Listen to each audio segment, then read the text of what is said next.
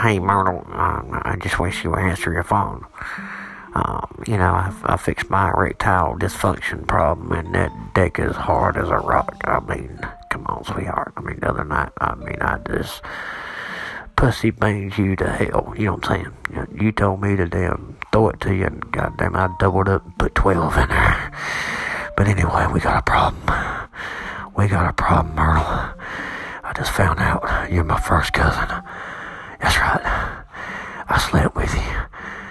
It's well, it's no wonder, 'cause you know we're from West Virginia, you know, up in the backwoods and stuff. But you know, shh, we ain't gotta tell nobody, you know. But you know, I, I did a little bit of uh, family research, and uh, it seems like our family tree goes straight. They ain't too many branches there, baby.